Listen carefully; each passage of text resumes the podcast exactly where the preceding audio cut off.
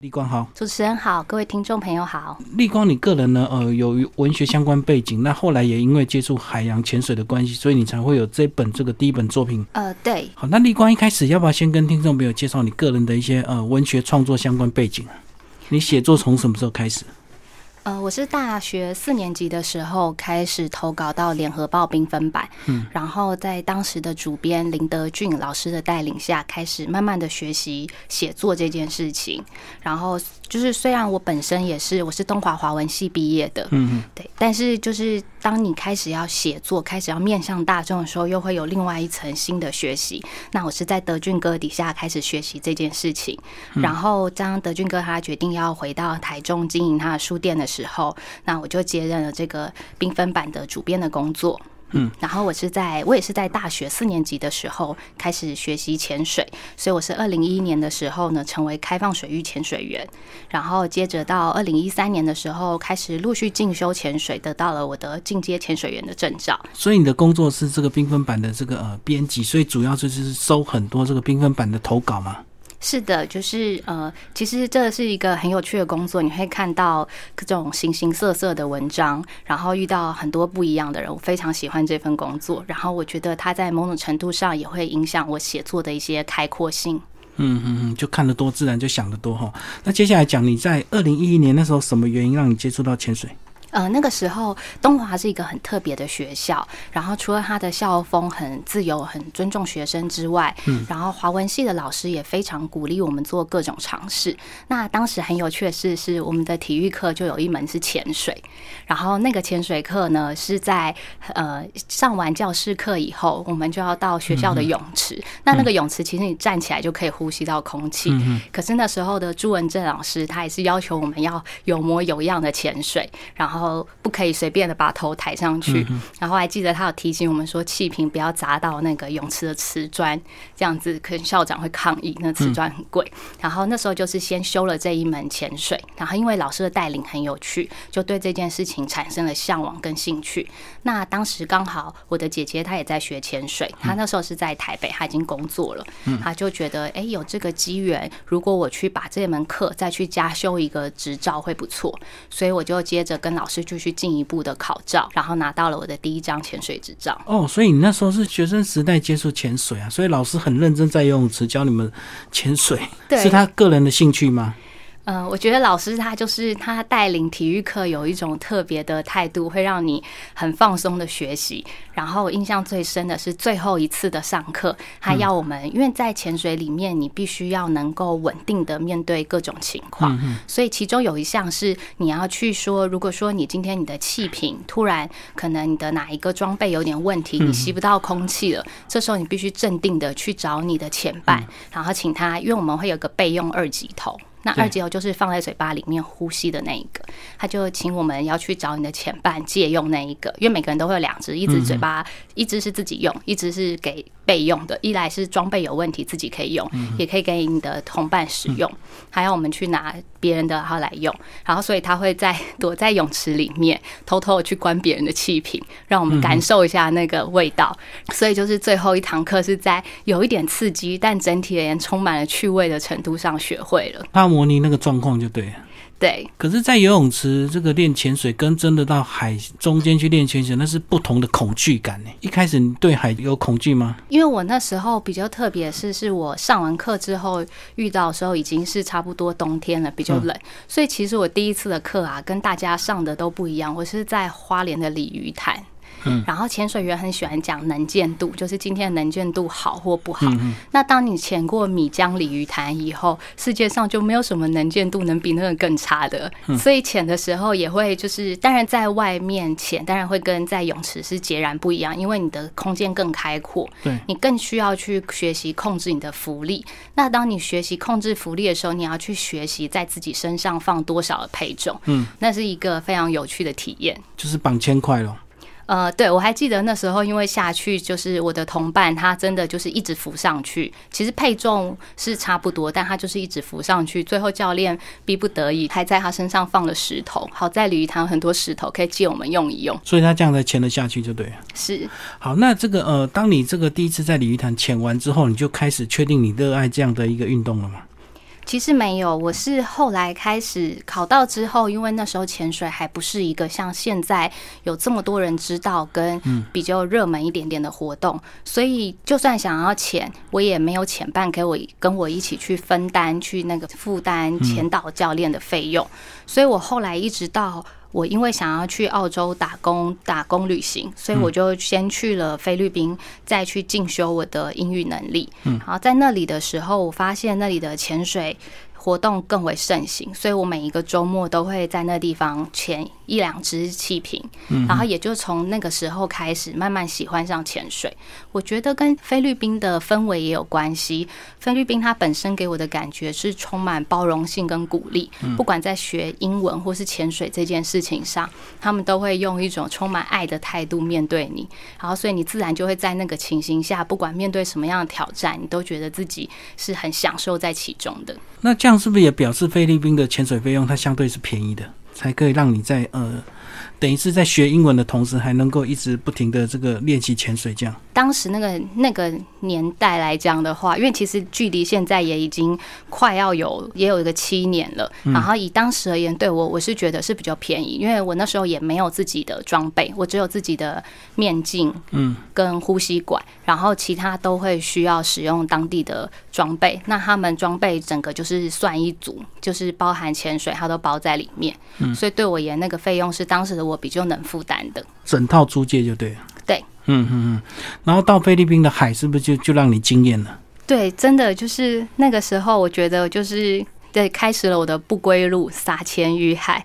那时候钱，我印象很深的是是呃。大部分，因为我刚开始最早也会很想看见海龟。那它当地有一个地方叫做 Morabra，然后台湾通常翻成墨宝，但是老师会就是当地老师会教我们发音是 Morabra，就正确发音是 Morabra。对，然后它就是那个地方的海龟很有名。嗯，可是我不知道为什么我很没有海龟运，我就连在台湾人家说那个小琉球是海龟保证版，我也没有像一般人那么容易遇到。在早几年的时候，所以我在 Moabra 也是第一次。去的时候，我一滴一只海龟都没有遇到，然后反而是同学他们只是浮潜就遇到了。嗯哼。然后后来，所以我就不甘心，又去了第二次。然后第二次我去了，然后我也遇到了，非常感动。可是我的相机不知道出了什么状况，没拍到。有有勉强拍到几张，可是就很不尽兴，就是他就突然跳说相机没有电。嗯嗯。然后为了这个，我就决定要去第三次。然后第三次再去的时候，整趟。呃，因为我们潜水有分去回，在时间内去的那一趟呢，就是我们到一个点看一下我们的气瓶用气量差不多就会折返。嗯，那在这个过程里面一直都没有遇到，所以那个教练也他是荷兰籍教练，他也很尴尬，还回头对我耸耸肩，就是用手势表示说他也不知道为什么今天一只海龟都没有。我也想说，那大概海神就是要让我体验这样子的一个失望，因为这也是一个过程，你是没有办法去跟海洋去点菜的。对，没想到在回程的时候，海龟就接二连三出现了，有大的有小的，大的会用比较厌世的表情看你，然后小只的就会有一点好奇。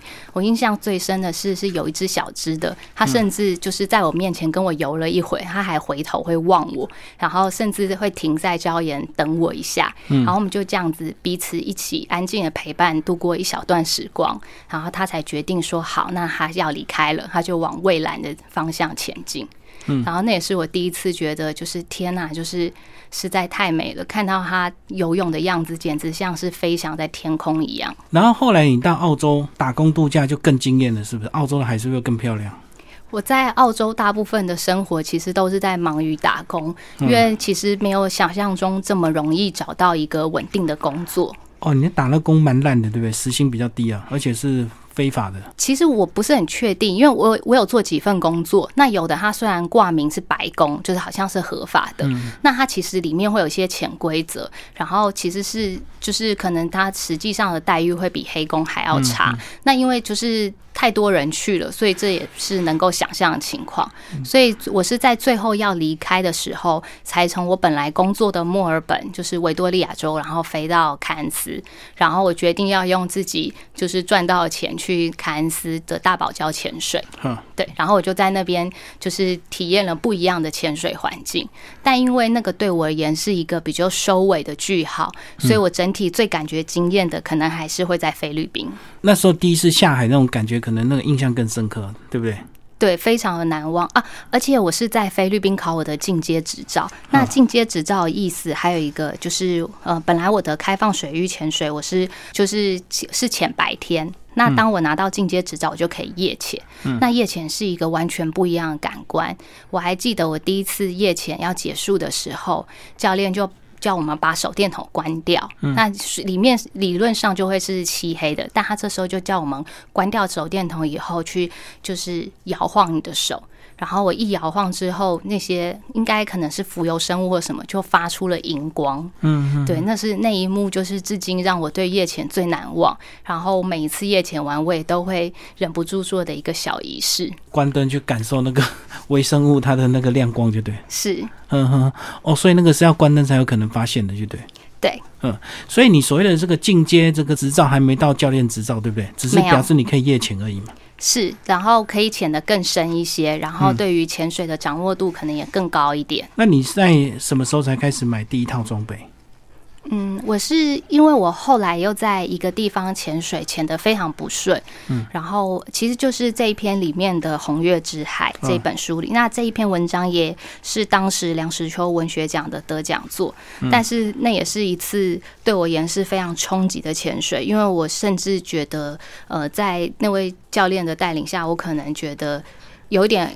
如果不是一切因缘具足，说不定要回不来了。所以，我我后来就决定说，我我不可以再只想着靠别人，我需要更加的精进自己的能力。我就决定去上那个救援课，然后是跟潜水义工往上。那我印象最深的是，是当时的教练是 Morris，嗯，然后他也是很有耐心的引导我，然后让我去学习整个救援的技巧。嗯嗯，然后有了这样的技巧之后，在潜水里面当然就更加的比较能掌握自己的情况。哦，你讲的是一般人，我们去潜水都会过度依赖教练，对不对？对，把你的安全放在他身上。对我虽然理智上知道我自己要为自己负责，但是真的遇到有一些情况，心里还是会有小小的偷懒的声音，想说就是有教练在。那可是我觉得学习独立也是很重要的事情。不过我上完救援以后，就觉得自己没有办法成为教练这么伟大的角色。但是知多知道一点，多知道自己的所做的活动的危险性在哪里，如何让它变得安全，我觉得也是很重要的事情。哦，虽然达不到教练，可是至少有些比较基本的救援，你就自己懂了嘛，就心更不会慌了。对，我觉得其实他教会我最重要的事情就是要镇定，就是遇到事情先停下来想一想，然后再去做。虽然听起来是一个很简单的概念，可是要把它内化到心里没有那么简单。然后我也是因为在跟 Morris 教练上课的过程里面，就觉得如果我有一套自己的装备，我可以。更加的明白它整个，就是我不用每次再花时间去适应新的装备，然后我就，所以我也就开始买了自己的第一套装。自己的装备就最熟悉了哈，就不会每次这个租借不同的装备，你就要一直熟悉，然后就有时候可能就会有些意外状况。我们讲红月之海那时候是什么样的状况？那个时候呃白天潜水都蛮顺的，那那时候我们决定要去潜夜潜。可是我觉得也不完全是当时的教练问题，我自己本身的没有认知到自己的能力不足，也是其中一个因素。然后后来在要潜完的时候，要上来的时候，那个海象就是蛮乱的，嗯，然后在底下。就已经感觉有点不对劲，但是真的已经到上升浮上水面的时候，才真正见识到那个浪。我那时候觉得这是不是所谓的抓交替？就是 就是那个那个浪一直好像要把你带到哪里去，但我又觉得好像不是，因为它会时而把我们推到岸边，嗯，然后时而又好像要把我们拉回去。我觉得那很像是自己好像是一个精怪，然后要被收到葫芦里面了，嗯，然后那一次后来是我们是四个人，就是携手合作，然后慢慢爬上去的。那教练是说那时候遇到了月食，所以才会海象比较乱。你把它写成“红月之海”这样的一个标题啊？对，因为的时候也是当时新闻报说，就是那时候月亮就是一度就是有阴影啊，变成红色。然后从我们是因为夜潜的时候，我就先看着这样的月亮下潜，然后潜完再上来看到月亮，就会觉得同一个月亮感受已经完全不一样了。然后我也因为这一次夜潜经验，后来我又很快的在别的地方又去体验了一次夜潜，因为我觉得如果我没有赶快再一次尝试，告诉自己身体说这件事情其实只要准备充足，它并不可怕，我可能从此都会没有办法夜潜。然后我也会很庆幸自己后来有这么做，因为夜潜还是有非常多白天潜水没有不一样的有趣的经验。哦，你的意思是赶快潜第二次，用成功的经验来覆盖上次的恐惧，对不对？对，以免你的潜意识一直停留在第一次的那种危机啊。嗯，而且我印象很深的是，是我潜完以后，我就跟那个教练说：“谢谢你。”我说：“因为我上次的经验非常的紧张，甚至可能可以说是有一点不太好。”所以我非常谢谢他带领我一个全新的感受，让我知道我在夜间潜水也是安全并且愉快的。结果那个教练表情就是淡淡的，他只有跟我说没有一次潜水是不好的。然后我后来有反复的去想这句话，我觉得是有道理的，因为就是很顺利的潜水有很顺利潜水的养分，那比较不顺卡卡的时候，它也有它的养分。这个就跟我们出国玩一样，天气好跟天气不好都有不同的感受，不同的美，就对了。是，嗯，然后你把呃这次的一个经历写成《红月之海》，你用三个章节跟我们来聊这次的创作技法，好不好？你用这个三个气瓶做一个三个章节。当时写的时候，一方面虽然我觉得在这三支的气瓶里面，我也是用了不一样的方式在了解我的教练、我的前伴，嗯，然后也是在了解我自己，所以我想要用这三个，一来是我觉得气瓶它是一个很特别的语感，呃，因为我们一般潜水员才比较会说第一支气瓶或是第二支气瓶，对我们不太会讲今天第一次潜水跟第二次潜水，不知道为什么大家就是很有默契用气瓶这个这个字，所以我保留了这个潜水的。元素在里面，然后接下来才会就是用层层的推进，然后所以三篇里面它也是渐渐的越来越长，然后去谈从刚开始谈的比较表层的潜水的状况，到我开始对海洋生物的一些思索，而且还是三个不同的时间嘛，哈，早上、下午跟晚上，是没错，所以危机就发现在最后一篇就对，那刚好也是整整个这个呃文章最有张力的这个后半部。对，那一次也是让我后来开始对于呃，因为我觉得要去关心鱼类，可能稍微有一点点困难。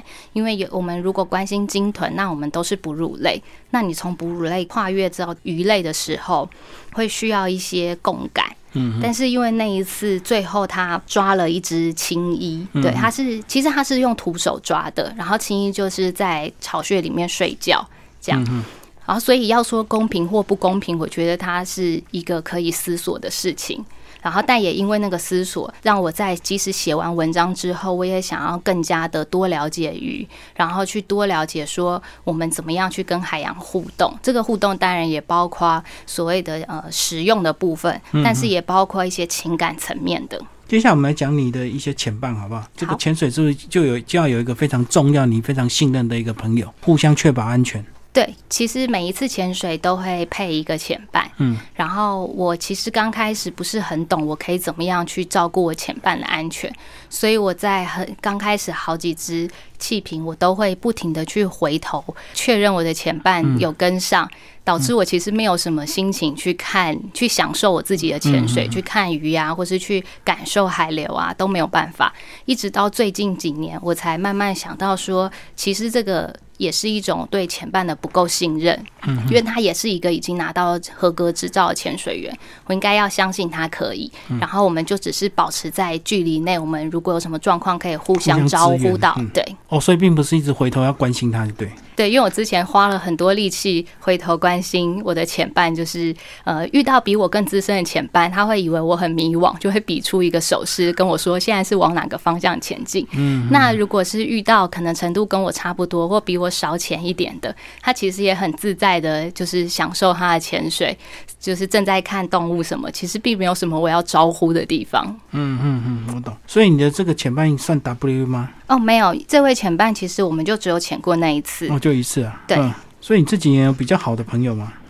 呃，有，但是我大部分都是跟着，就是因为我刚开始是比较独行下，就是四处去潜水。那我现在就是主要是跟台北的，就是潜水易购网一起，然后所以可能就是跟他们的教练很熟悉啊，然后看今天有的时候会遇到已经以前碰过面的前伴，那有的时候会是一个全新的，就是也不叫全新，一个刚认识的新前伴。哦，我懂。所以你是随机的，你并没有刻意说一定要找一个搭档这样一起就对了。以前会这样想，但因为说实在话，潜水它并不是一个低消费的事情，嗯，然后它也会需要你能够排出时间。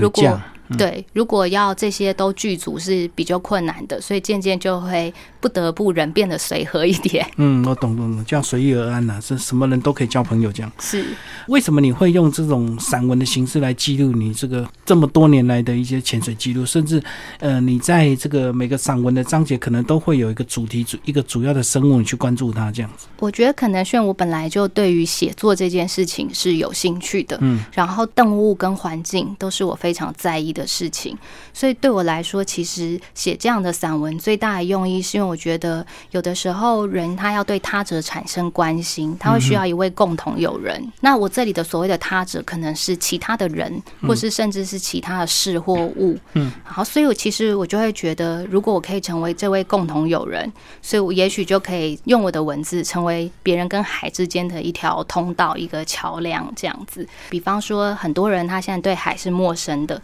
但他可能今天听到这一段广播，对我有那么一点点，或对我说的事情有那么一点点好奇，他进一步去了解，嗯，那他可能就会从本来对我或我说的事情的关注，转移到对于环境的关注。那这个是我非常想要做到的事情，而且我自己也会因为潜水的过程里面，可能注意到某种鱼类特殊的一个行为。或是单纯就是她很漂亮，我注意到她，就会产生想要进一步了解她的心情。你现在还会刻意的去关注那个生物的名字吗？其实很多人会有这样的迷失，对不对？一定要认识它叫什么名字，这样想尽办法把它认出来。以前比就会很执着的每一个都要知道，现在稍微有一点偷懒，是自己写到的再去知道就好了。对。但是，其实，在认识过程、认识动物的名字的，或是他们的习性的过程里面，我觉得他们也有教我一件非常有趣的事情。虽然我大部分的求学生涯都在去追求对的答案，嗯，但是生物这件事情开始渐渐教会我，没有所谓的。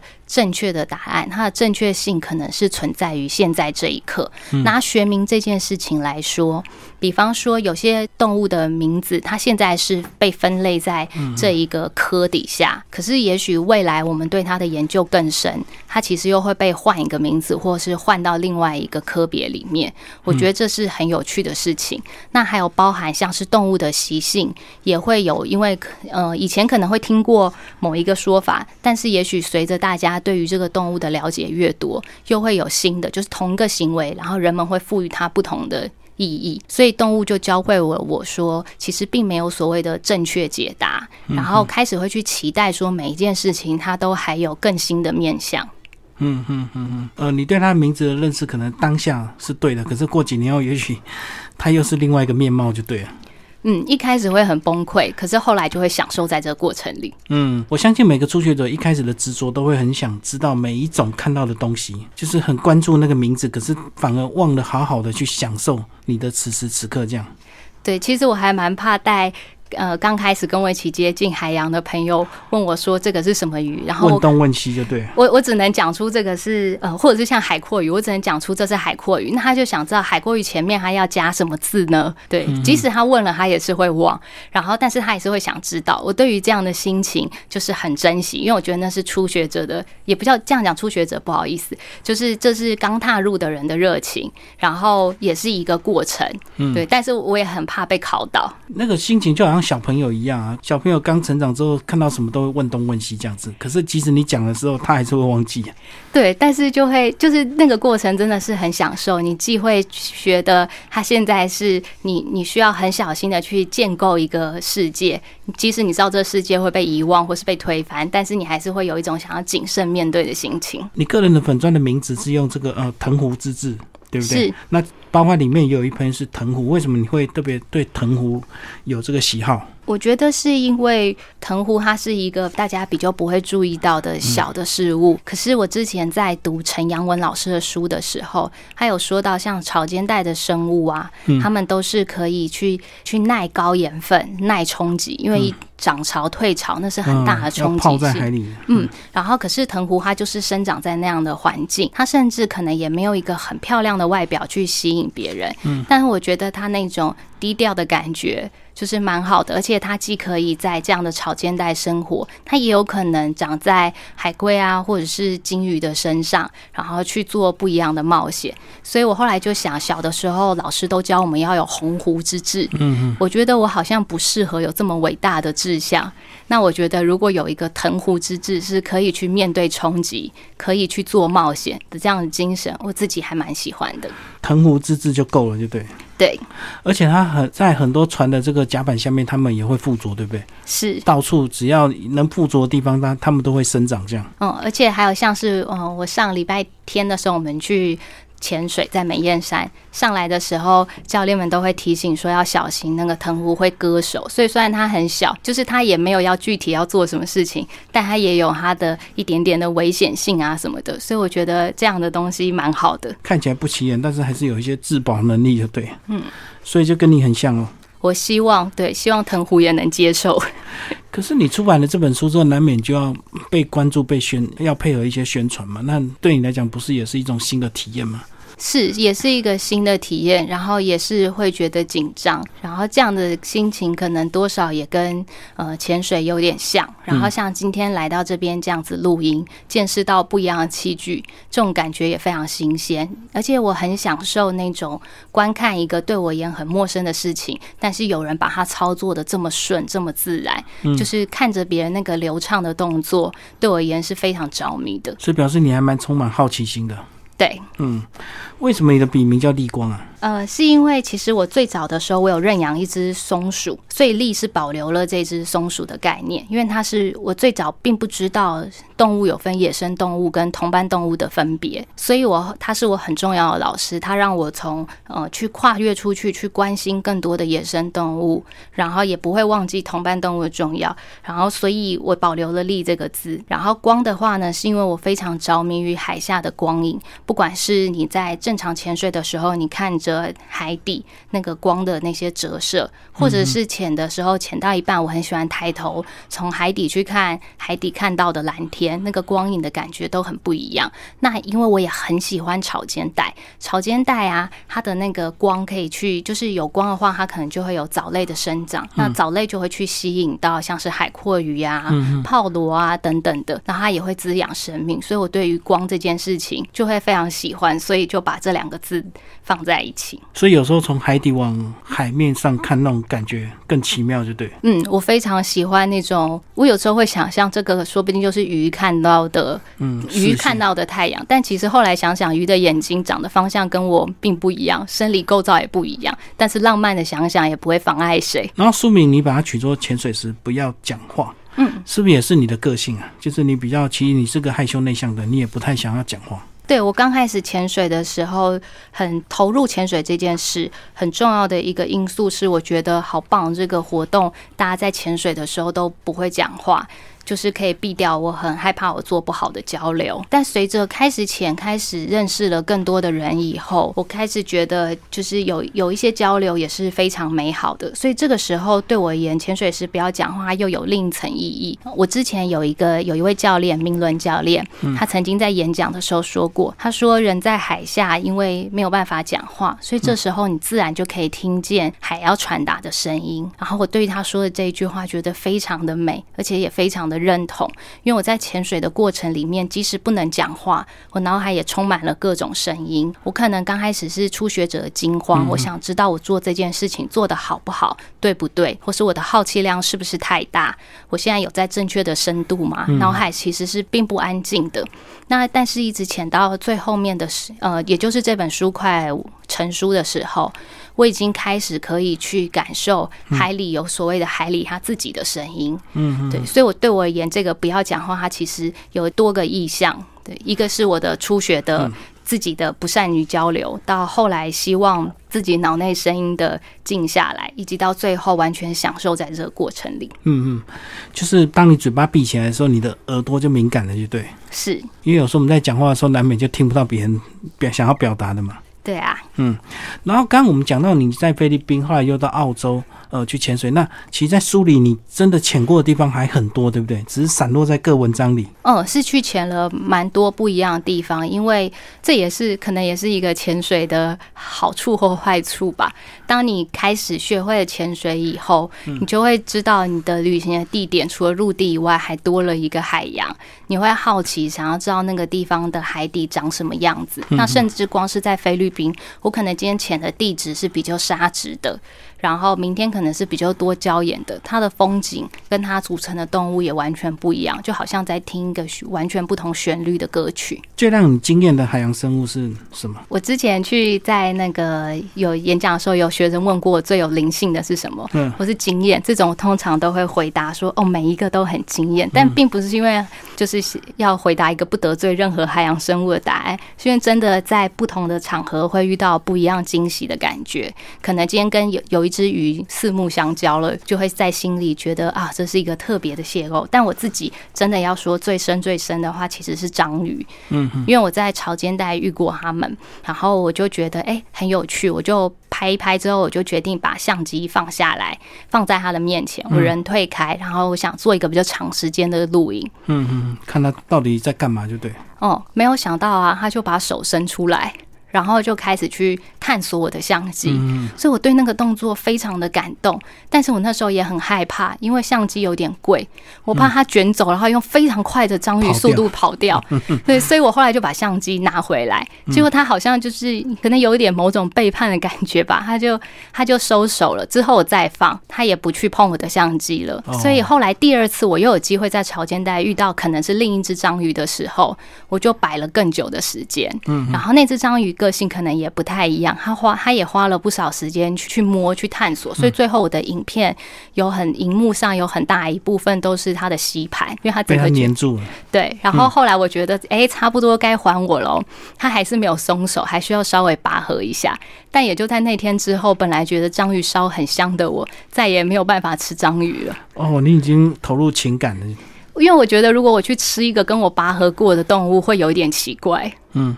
你怎么没有想要放个瓶子，看它会不会塞进去啊？我每次看到影片，那章鱼很会躲藏这样子。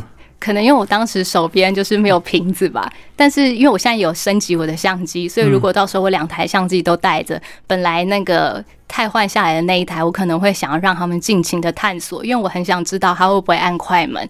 那张云他会拍出什么样的照片？嗯嗯，就自己帮自己自拍就对。对，你里面有讲到一个这个新闻事件，那个龙王雕的事件，对不对？嗯，就被人家射杀，然后拍了一张照片，后来其实那个新闻闹很大，那个当事人后来也被罚款。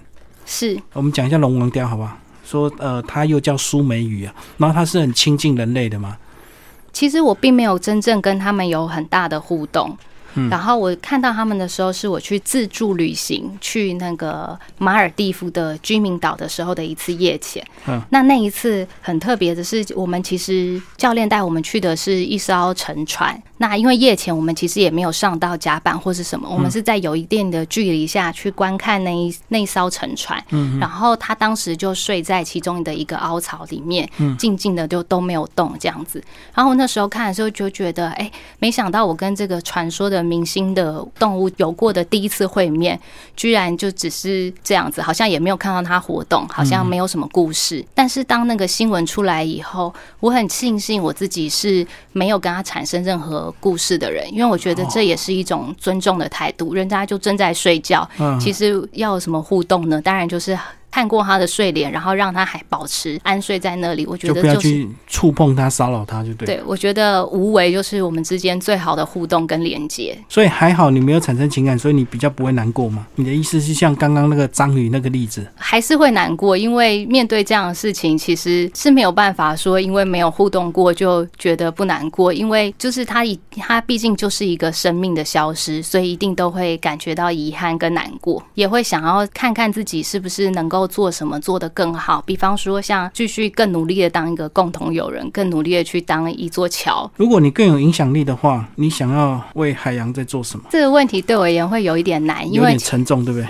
没有，因为我觉得自己并不是一个特别有影响力的人，然后我也暂时没有办法预期自己可以做什么样很有号召力的事，所以我觉得对我而言，我最好的做法就是持续的去诉说我所知道的那些故事。那因为很幸运的就是我是在当编辑嘛，然后我们的主管对我们也很支持，所以我也可以借由版面的力量去邀约一些这种不同领域的，不管是古生物学者啊，然后或者是一些像是鱼类专家啊，甚至是蝙蝠专家，去邀请他们来写专栏，然后透过他们的故事，去让除了让我自己学习，也可以让更多人知道这些动物不一样的面相。我觉得我能发挥的影响力，或许就是这样了。哦，就利用你的工作机会去邀请一些专家来写专栏文章，就对了。是，可是当你处处被关注之后，自然就会有一定的影响力啊，对不对？像你这样《海洋文学》这本书，关注度也蛮高的吧？呃，我希我希望是这样，然后我也会希望它是一个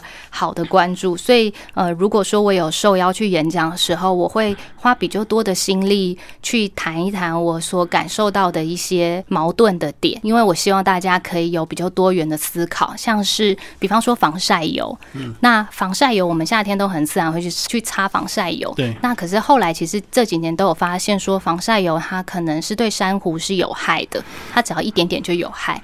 那大家会觉得说，我擦完我又不是就。有些人又不是马上就冲去泡在海水里面，但其实就连我们在生活中，我们日常在都市里使用，它可能都没有办法说去净化的很好，然后完全不影响海洋。那所以我觉得。透过这一些关注，我可以告诉大家，就是你可以选择更多的使用物理防晒，比方说你穿外套、戴帽子，哦或者是你使用呃，有些会有标示说它是友善珊瑚的。嗯，那有趣的是，是我认识几位珊瑚的学者，他们还是选择不擦，因为有些影响是你现阶段不会知道的。嗯，然后比较特别的是，像是我有认识鱼类专家，他们就有提到，像是百忧解。嗯其实百忧解如果流到海里面，就是人吃了，嗯排出再流到海里面，它也会让鱼的攻击行为减少，跟避敌的行为减少。所以可见的，就算我们生活在都市里，我们跟海洋的关系还是环环相扣的。嗯，其实我最常在街头看到就是有人在抽烟。当他抽完那个烟的下一步呢，他他很自然就是把烟头丢到那个水沟盖里面去。然后我就想说，为什么到了现在这个时候，你们都还不知道那个最后还是会流到大海，然后鱼可能会被这些哦你的这个烟头去影响这样。对，我也觉得要去改变一些人是很困难的，但我偶尔也会想说，其实我也很有可能在平行时空也是一个很难改变的人。嗯，但因为我运气很好，受到很多人温柔的指点，所以可以慢慢走上这一条路。因为像我在里面写到草间带的时候，就觉得对于生命，也许呃没有。足够温柔，只有比较温柔这件事，是啊就是我们永远有可以更进步的空间。接下来讲一下你的推荐人好吧？这三位都是呃真实的跟你有接触的老师吗？嗯，是，呃，像陈方明老师，是因为他知道我在潜水以后，嗯他就很鼓励我把这样的文章写出来，所以他也是呃介绍我跟麦田认识非常重要的老师。嗯，然后明义老师是因为我是东华大学的学生，所以那个时候也有修过好几门明义老师的课。那这次也非常幸运，就是老师愿意帮这本书写序。然后再来，布朗尼飞鱼是一位非常低调的鱼类专家，他是我在毕业之后开始呃才接触到的老师。那我非常幸运，因为邀请他写专栏的关系，等于有点像是收专栏的时候，也是帮自己在进修一堂生物课，为什么你说他是很低调的鱼类专家？因为他都不随便拿真名示人。哦，对我本来以为他这个会写真名，结果还是写布朗尼飞鱼。但是我觉得蛮好的，因为布朗尼是一种很可爱的一种鱼，然后你要静静的才会发现它，才可以拍摄它。那老师说这是他自己最喜欢的鱼。然后飞鱼是就是他常跟绿岛的飞鱼教练合作，然后飞鱼教练也是一位非常重要的推广海洋保育的一位大师级的人物。所以你的意思是，他其实是台湾人，只是他不想用真名，就对。是我刚刚看了，我还以为是外国人，被他的名字所影响，布朗尼这样子。好，今天非常谢谢我们的呃立光为大家介绍他的新书《潜水时不要讲话》，然后麦田出版，谢谢。谢谢主持人，谢谢听众朋友。